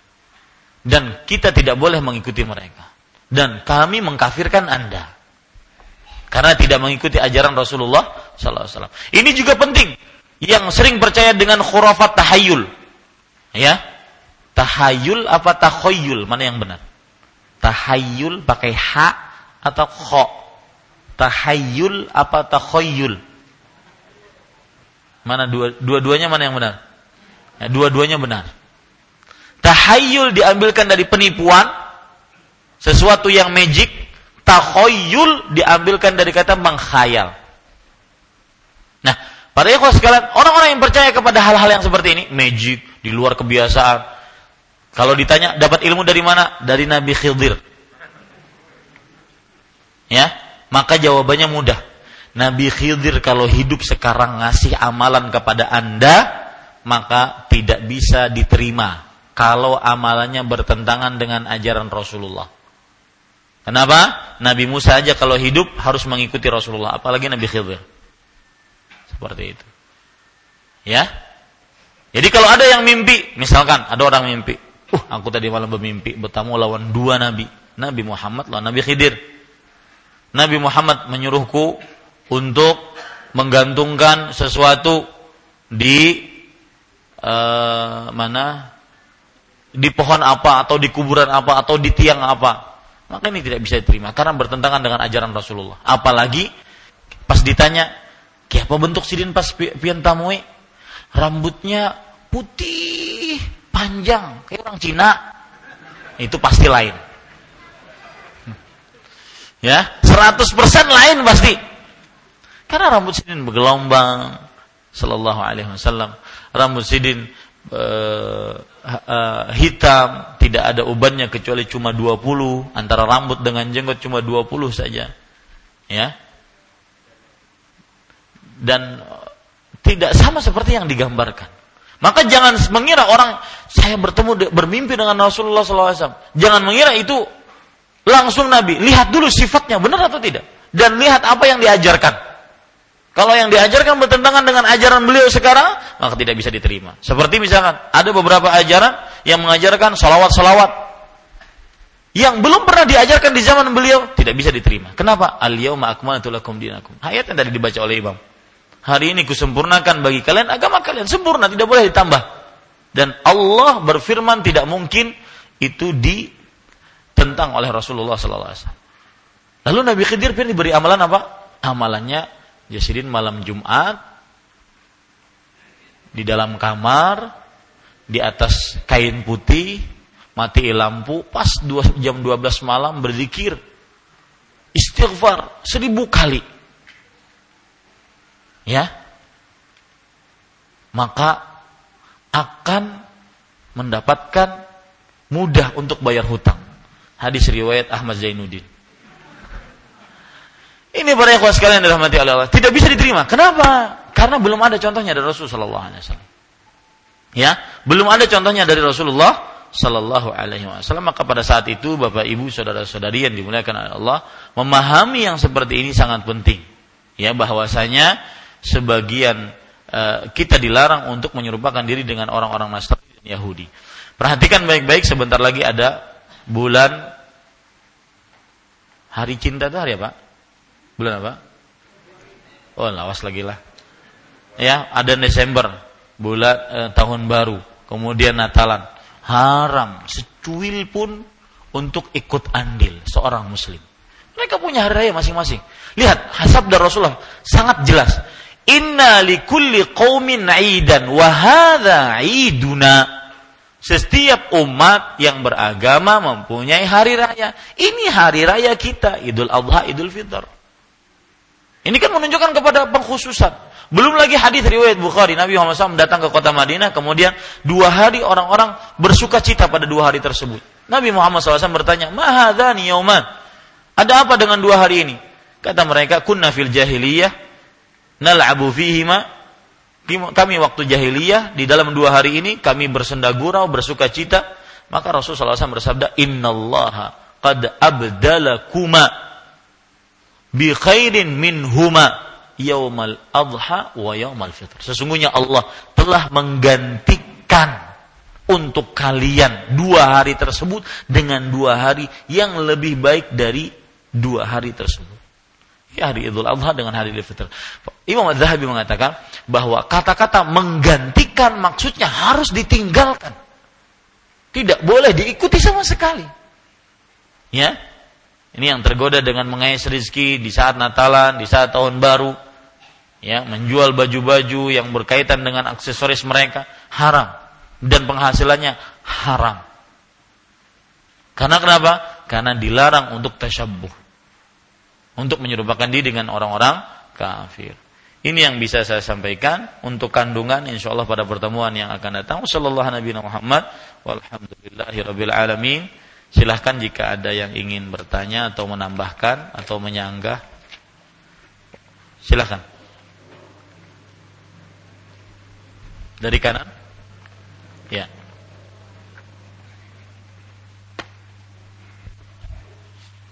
Ustaz mengenai bertakbir tadi eh, batasnya itu apa sampai hari tasrik?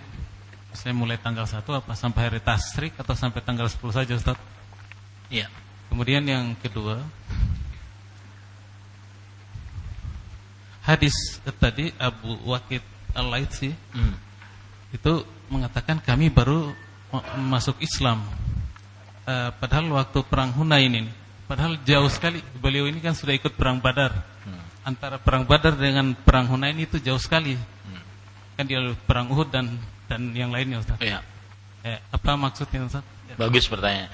Ya, ini pertanyaan yang jeli-jeli. Yang pertama yaitu bertakbir itu sampai kapan? Apakah 10 hari pertama saja atau sampai hari uh, hari tasyrik? Maka jawabannya sampai hari tasyrik.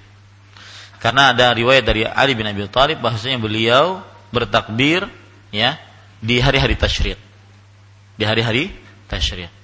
Tetapi pendapat yang paling kuat sebenarnya bukan uh, bukan hanya setiap selesai sholat fardu saja. Kebiasaan yang terjadi di masyarakat apa? Setelah selesai sholat fardu, selama dari mulai empat hari tadi, dari mulai Idul Adha 11, 12, 13. Ya, tidak mengapa itu dikerjakan, tetapi juga di waktu-waktu yang lain juga bertakbir. Untuk pertanyaan kedua, Abu Waqid Al-Laitsi radhiyallahu anhu, beliau seorang yang ikut peperangan Badar, otomatis masuk Islam dahulu.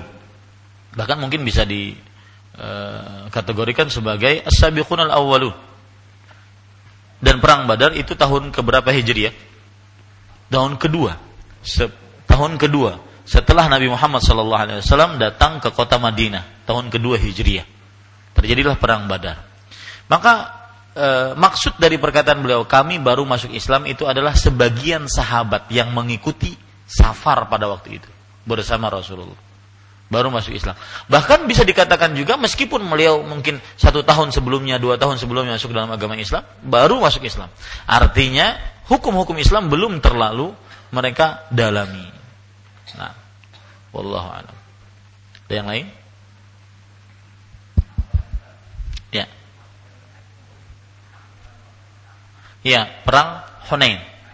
Iya, makanya perang Hunain itu kan tadi disebutkan tahun ke-8 Hijriah. Jadi lama. Ya. Nah, maksud dari Abu Waqid Al-Laitsi menceritakan itu, makanya saya kan tekankan dari tadi. Maksud dari Abu Waqid Al-Laitsi menceritakan itu bahwasanya meskipun orang baru masuk Islam, tetapi ketika menyimpang dari akidah, maka tetap saja diperingatkan dengan keras oleh Rasulullah Sallallahu Alaihi Wasallam. Surat, iya tentang perang Hunain ada di dalam surat At-Taubah ayat 25. Dan perang Hunain ini juga banyak manfaatnya. Salah satu manfaatnya adalah jangan terlalu takabur dengan kekuatan dengan besarnya e, persiapan, tetapi semua di tangan Allah Subhanahu wa taala. Sebagian besar manusia seperti itu. Yaitu ketika sudah punya harta, punya kekuatan, tim kerja, planning, rencana, lupa dengan Allah. Padahal yang mengatur semuanya adalah Allah Subhanahu Sekali saja sentil Allah sentil dari A, maka programnya dari B sampai Z hancur. Ya, makanya jangan lupa berdoa kepada Allah Subhanahu wa taala. Nah, ada yang lain? Assalamualaikum. Mana orangnya? Oh ya, tafadhol. Uh, dalam riwayat uh, kalau nggak salah Pak Ustadz lah uh, pada suatu saat pada suatu hari itu kan Nabi lewat di dua kuburan uh, dan uh, Nabi itu memetik pelepah kurma, pelepah kurma. terus ditancapkannya di nah. di ini di, di kubur itu suatu sunah kan Ustaz. Apakah boleh kita meniru kayak gitu Ustaz? Hmm. Kedua, Bagus. Ustaz. Nah, ya. Ini di luar tema Ustaz, boleh ya? ya? Silakan. Uh, dalam penentuan hari raya Idul Fitri dan hari raya Idul Adha, Ustaz. Ini masih ragu, Ustaz. Uh, pertama kalau penentuan Idul Fitri mungkin masih sama-sama bisa dimaklumi, soalnya nggak nggak kelihatan hilalnya, Ustaz. Hmm. Tapi kalau Idul Adha itu udah nampak bulannya, Ustaz. Soalnya se soalnya sekarang aja udah kelihatan bulannya, hidup bulan tuh berapa. Jadi kita bisa yakin menentukan bahwa itu tanggal 10 Julhijjah hari itu bisa yakin Ustaz. Uh, sekarang kan yang terjadi kan antara dua Saudi dengan ya. Indonesia beda. Uh, sedangkan kan bulan tuh cuma satu uh, dan bumi itu juga satu. Jadi rasanya nggak mungkin dua dua dua dua dua, nah. dua pendapat. Ya. ya, terima kasih. Bagus pertanyaannya. Yang pertama yaitu masalah hadis riwayat Bukhari. Marran Nabi sallallahu alaihi wasallam biqabraini. Nabi Muhammad sallallahu alaihi wasallam pernah melewati dua kuburan. Kemudian beliau berkata, beliau bersabda, "Innahuma la yu'adzaban." Dua orang ini sedang disiksa wama yu'adzabani fi kabir dan dua orang ini tidak disiksa dalam dosa besar. Maksudnya dua orang ini tidak disiksa dalam dosa besar menurut mereka. Dahulu ketika di dunia. Mereka menganggap itu bukan dosa besar. Padahal dosa besar. Wa innahuma lakabir. Dan sesungguhnya mereka itu adalah dosa besar. Ahaduhuma fakana yamshi bin namimah. Salah satu dari keduanya adalah orang yang suka berbuat namimah. Namimah adalah memindahkan perkataan seseorang kepada orang lain agar hubungan antara dua orang ini ya berantakan, berantem. Ini namanya namimah, mengadu domba. Wal akharu fakana la yastatiru minal baul. Yang lain adalah seorang yang kedua maksudnya kenapa dia disiksa di kubur karena dia tidak menjaga kencing ini nanti kita akan bahas dalam kitab Bulughul Maram. Bagi bapak-bapak yang baru-baru, saya ucapkan selamat datang di Masjid Imam Syafi'i. Maka ini masjid kaum muslim ya, bukan masjid kelompok macam-macam. Ya, jangan dengar perkataan orang macam ini masjid kaum muslim. Kita ngajar kitab berdasarkan Al-Qur'an dan hadis, ada bukunya, silahkan dicek ya. Untuk malam Selasa maka belajar Bulughul Maram. Nah, yang salah satu yang kita baca adalah kitab Bulughul Maram ini. Yang hadis yang di, beliau sebutkan itu yaitu bahwasanya orang ini tidak menutupi kencing. Apa maksud ketika tidak menutupi kencing? Maksudnya ada beberapa tafsiran. Yang pertama, ketika kencing tidak menutup aurat. Yang kedua, ketika kencing tidak memperhatikan cipratan air kencing. Yang keempat, ketika kencing tidak memperhatikan istinja ketika berkencing, ketika me melakukan pembersihan, pensucian ketika kencing. Nah, ini tiga tiga penjelasan ketika uh, kencing. Nah, kemudian Nabi Muhammad SAW memerintahkan untuk diambilkan pelepah kurma yang masih muda, masih basah. Kemudian beliau patahkan jadi dua, kemudian beliau tancapkan satu ke kuburan, satu ke kuburan. Kemudian beliau bersabda, lihat sabdanya, la'allahu yukhaffafu anhuma ma lam yaibasa.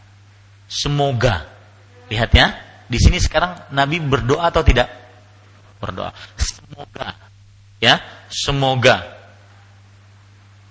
diringankan siksa mereka berdua selama belum kering Doa Rasulullah ini batasannya sampai kapan? Sampai kering. Bukan berarti pelepah kurmanya ini yang mengha, meng, apa, menginginkan siksa. Tapi doanya Rasulullah yang meringankan siksa. Kepertanyaan Bapak, bolehkah kalau begitu kita meletakkan pohon ataupun uh, jadi di, sekarang kan kalau sekarang daripada ditancap sementara tanami aja pohon sudah. Ya kada kering-kering tuh maka yang dipilih pohon Kamboja pulang. Kenapa? Ada apa dengan Kamboja? Ya. Kenapa pilih pohon Kamboja? Kenapa ada pohon nangka aja? Nah ini pada ikhwan sekalian. Nah, jadi itu pendalilan yang tidak benar. Kenapa? Karena saya ini. Nabi, eh, yang meringankan dua orang yang sedang disiksa ini akibat apa? Doa Rasulullah SAW. Itu yang pertama. Yang kedua, kenapa tidak boleh kita meletakkan uh, apa namanya pohon ataupun kembang di situ, salah satu sebabnya adalah karena kita tidak tahu yang ini sedang disiksa atau enggak. Yang mengetahui kan Rasulullah melalui wahyu. Oh, ini sedang siksa dua ini. Ya. Apalagi di zaman sekarang daripada kita menanami pohon, ya, banyunya sedikit, banyu kembang siram situ. Mandi ya mayatnya di dalam situ. Ya, ini para ikhwaskan. Jadi belum belum ada dalilnya dari Rasulullah SAW untuk eh, apa namanya ketika ziarah kubur meletakkan bunga ataupun air bunga air yang sudah dibacakan mungkin belum ada contohnya dan ahsanul hadi hadi Muhammad. Sebaik-baik petunjuk adalah petunjuk Rasulullah Sallallahu Alaihi Wasallam. Kemudian yang kedua masalah hari Idul Adha dan Idul Fitr. Maka jawabannya kita ini negara kesatuan yang di bawah pimpin oleh presiden kita. Yang sampai sekarang adalah Bapak Susilo Bambang Yudhoyono. Hafizahullah. Allah semoga Allah menjaga beliau para ikhwah sekalian termasuk keyakinan akidah ahlu sunnah wal jamaah adalah taat dan patuh kepada pemimpin selama tidak memerintahkan kepada maksiat Rasulullah SAW bersabda, La ta'ata fi ma'asiyatillah, innama ta'atu fil ma'ruf. Tidak ada ketaatan dalam perihal bermaksiat kepada Allah. Sesungguhnya ketaatan itu dalam hal yang baik. Kalau seandainya ada orang bersaksi di hadapan pemerintah kita, dalam hal ini Kementerian Agama dan Majelis Ulama Indonesia, saya melihat hilal seperti di Arab Saudi Kemudian ada lagi yang bersaksi juga seperti itu. Semuanya ditolak oleh pemerintah. Dan pemerintah hanya menerima yang ini. Maka itu hak yang berwenang. Ya, hak yang berwenang. Makanya sering saya mengucapkan, para ormas dan pimpinan-pimpinan ormas masyarakat, tidak boleh Anda mengambil wewenang yang itu milik yang punya wilayah, punya kewenangan yaitu pemerintah yang sah. Kalau tidak kita akan jadi pemberontak. Dan itu sangat dikecam dalam ajaran Islam. Dan ingat, mentaati pemerintah dalam keputusannya masuk awal Ramadan, akhir Ramadan, awal Idul Fitri, kemudian Idul Fit, Idul Adha, itu tidak ada hubungannya. Bapak aku mengikuti pemerintah, pemerintah hanya korupsi. Apa hubungannya? Coba katakan apa hubungannya? Nggak ada hubungannya. Ya. Tidak ada hubungannya. Selama pemerintah, mereka apalagi di negara kita alhamdulillah mereka menggunakan uh, cara yang sesuai dengan Al-Qur'an dan Sunnah yaitu hisab uh, ru'yatul hilal, melihat hilal. Itu sesuai dengan Al-Qur'an dan Sunnah. Maka pada saat itu kita lebih baik untuk mengikuti mereka. Itu satu. Yang kedua, pada ikhwan yang dirahmati oleh Allah, bahwa Mungkinkah terjadi perbedaan antara Arab Saudi dengan Indonesia? Oh, sangat mungkin. Kenapa? Karena di Indonesia sering terjadi mendung. Nabi Muhammad, makanya ada sabda Rasulullah yang berbunyi, fa in ghumma alaikum fa akmilu iddata sya'bana thalathi. Jika mendung, maka sempurnakan. Meskipun di daerah lain sudah melihat karena terang. Di sini letaknya kelirunya orang yang memakai hisab. Kenapa? Karena satu daerah dengan daerah yang lain berbeda-beda. Tidak bisa disamakan. Kecerahannya, kemendungannya. Taib. Kalau begitu Ustadz, di Arab Saudi itu lebih barat apa lebih timur dari kita? Lebih barat. Otomatis Indonesia yang timur ini lebih dahulu melihat hilal dibandingkan barat. Masa yang barat sudah menentukan melihat yang kita belum? Kan aneh. Itulah sebabnya karena kita terhalang mendung. Kan logis sekali. Ya sampai sekarang saya masih heran kok tidak menerima logika ini. Ya. Kalau seandainya dikatakan kita kan bulannya satu, kemudian buminya juga satu, Ka'bahnya juga satu, betul. Tetapi ru'yahnya beda-beda karena disebabkan ada mendung tadi. Itu yang kedua. Yang ketiga, perbedaan antara Arab Saudi dengan Indonesia dalam Idul Fitr atau Idul Adha bukan tahun ini saja. Ingat itu. Bukan tahun ini saja. Bahkan di zaman Nabi, di zaman para sahabat pernah terjadi perbedaan.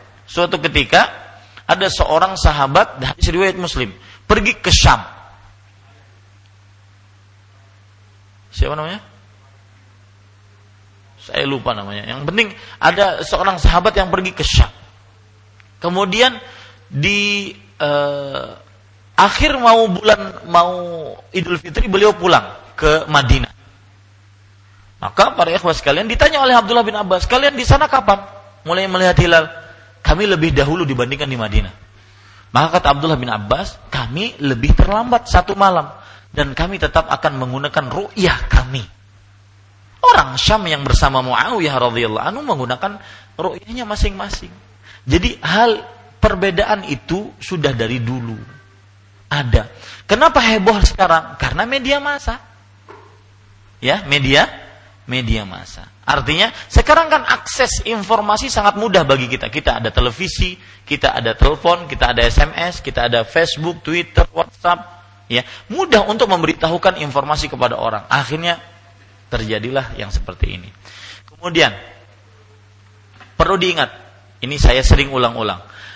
Yang namanya puasa hari Arafah itu berkenaan dengan tanggal 9 Zulhijjah bukan berkenaan dengan orang yang sedang wukuf di Arafah. Dengan beberapa sebab. Satu, ya, satu. Puasa hari Arafah ada sebelum Nabi Muhammad SAW berwukuf. Nabi Muhammad SAW berhaji yang di situ ada wukufnya tahun berapa? Hijriah. 10 Hijriah karena tahun ke-11 Hijriah beliau meninggal. Makanya disebut dengan haji wada.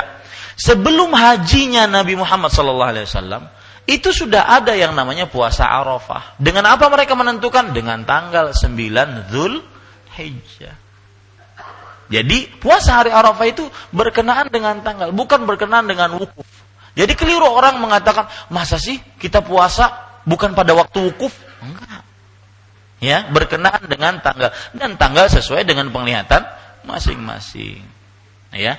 Kemudian kalau tadi dikatakan kan bulannya sama, kemudian e, buminya sama. Sekarang begini. Anggap kita di Papua. Kalau di Papua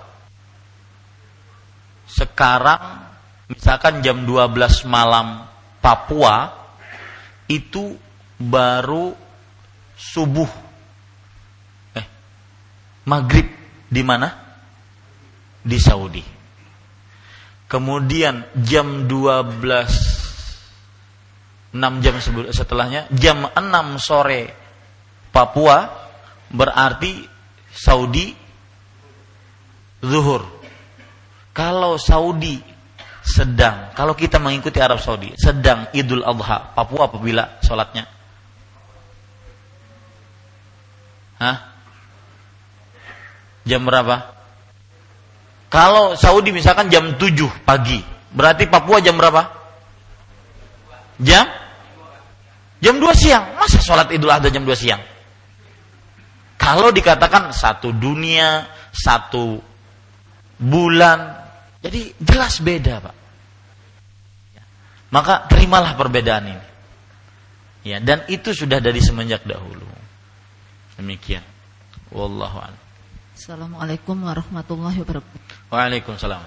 Tafadhol. Uh, ya, Ustadz uh, sehubungan dengan diharamkannya kita tasabuh dengan orang kafir uh, atau uh, dalam mengikuti acara-acara mereka uh, bagaimana dengan ini tontonan-tontonan yang di TV kadang-kadang uh, film anak-anak itu yang film kimos kan itu uh, kadang-kadang menceritakan ya tentang kisah-kisah orang-orang kafir atau mungkin acara-acara yang lain kita ngikutin gitu. Jadi bagaimana Ustaz? Iya. Apabila acara tersebut khusus artinya ada intensnya intensnya intensasinya ke kebiasaan atau keyakinan kepada orang-orang kafir, tensinya banyak ke sana, maka diharamkan kita untuk mengikutinya. Diharamkan anak-anak kita untuk melihatnya. Karena itu nanti diajarkan hal-hal yang berbau kesyirikan. Maka di zaman sekarang ini orang tua penuh dengan tantangan. Ya, orang tua penuh dengan tantangan. Kita tidak mengajari apa-apa, anak datang ke rumah-rumah, ke rumah membawa apa-apa. Maka itu tugas orang tua. Sekecil apa pun mulai semenjak dini harus. Ketika terdengar oleh telinga kita harus dikenalkan kepada mereka terutama anak-anak yang baru-baru mulai tumbuh ya. 6, 7 tahun, mulai-mulai sekolah mereka.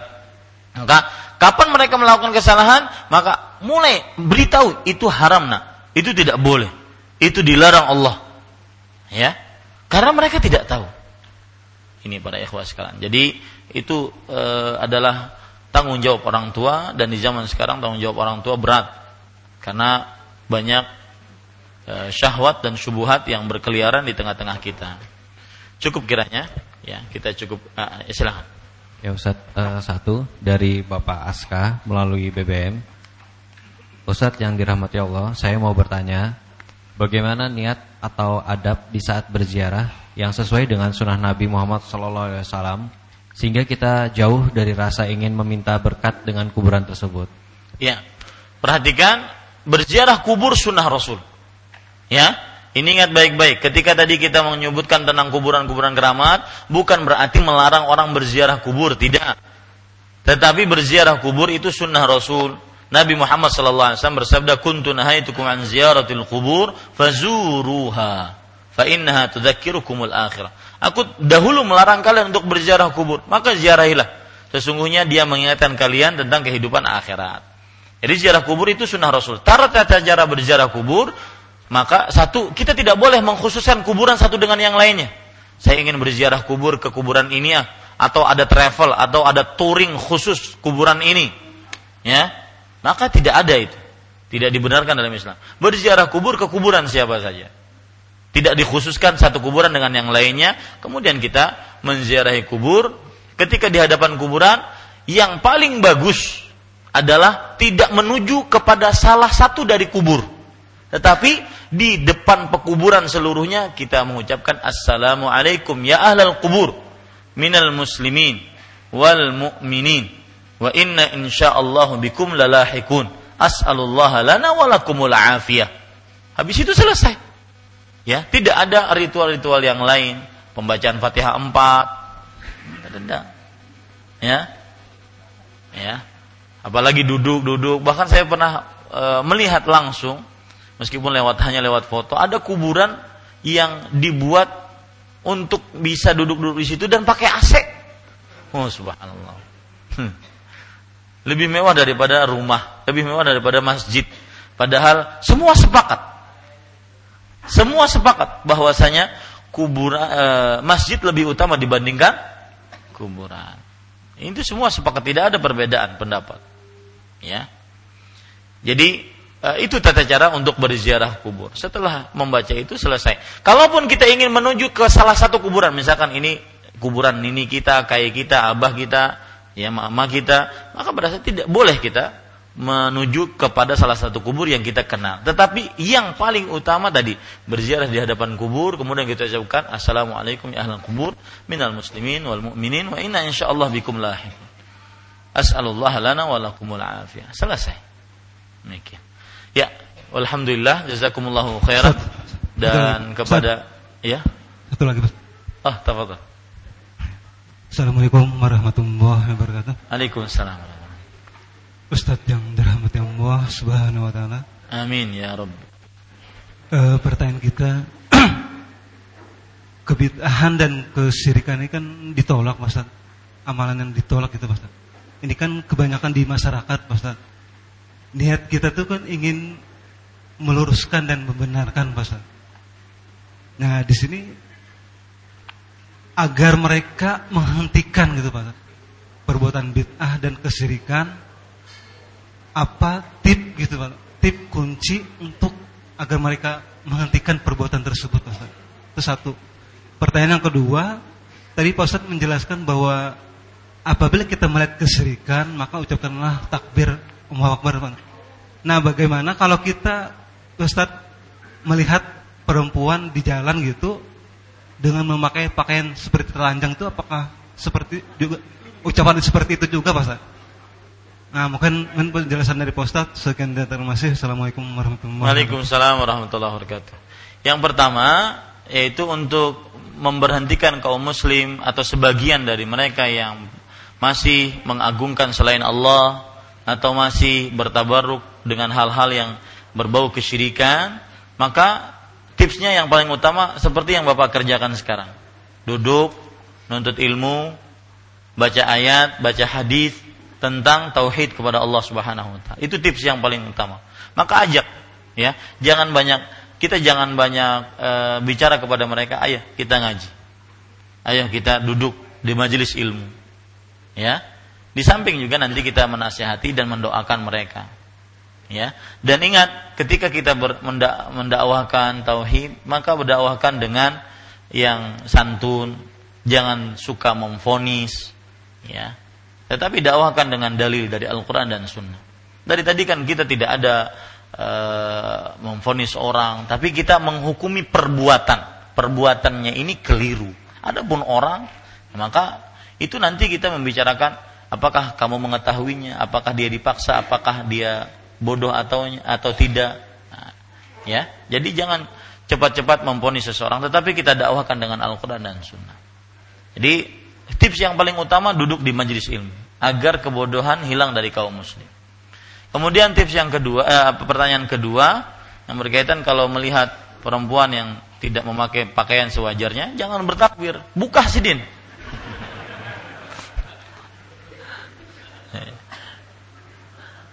Ya, tetapi ucapkan astagfirullah. Kemudian jangan dilihat, ya, jangan dilihat. Jangan dilihat. Nah, kita cukupkan dengan kafaratul majlis. Subhanakallah hamdika asyhadu an la ilaha illa anta astaghfiruka wa atubu ilaik. Wassalamualaikum warahmatullahi wabarakatuh. Uh, baik, uh, Bapak Ibu sekalian, untuk besok Kamis malam Jumat pada maghrib insya Allah akan diisi oleh Ustadz Khairullah. Uh, jadi untuk hari Kamis besok pada subuh ada oleh Ustadz Ahmad Zainuddin tafsir, kemudian pada maghribnya oleh Ustadz Khairullah. Terima kasih. Assalamualaikum warahmatullahi wabarakatuh.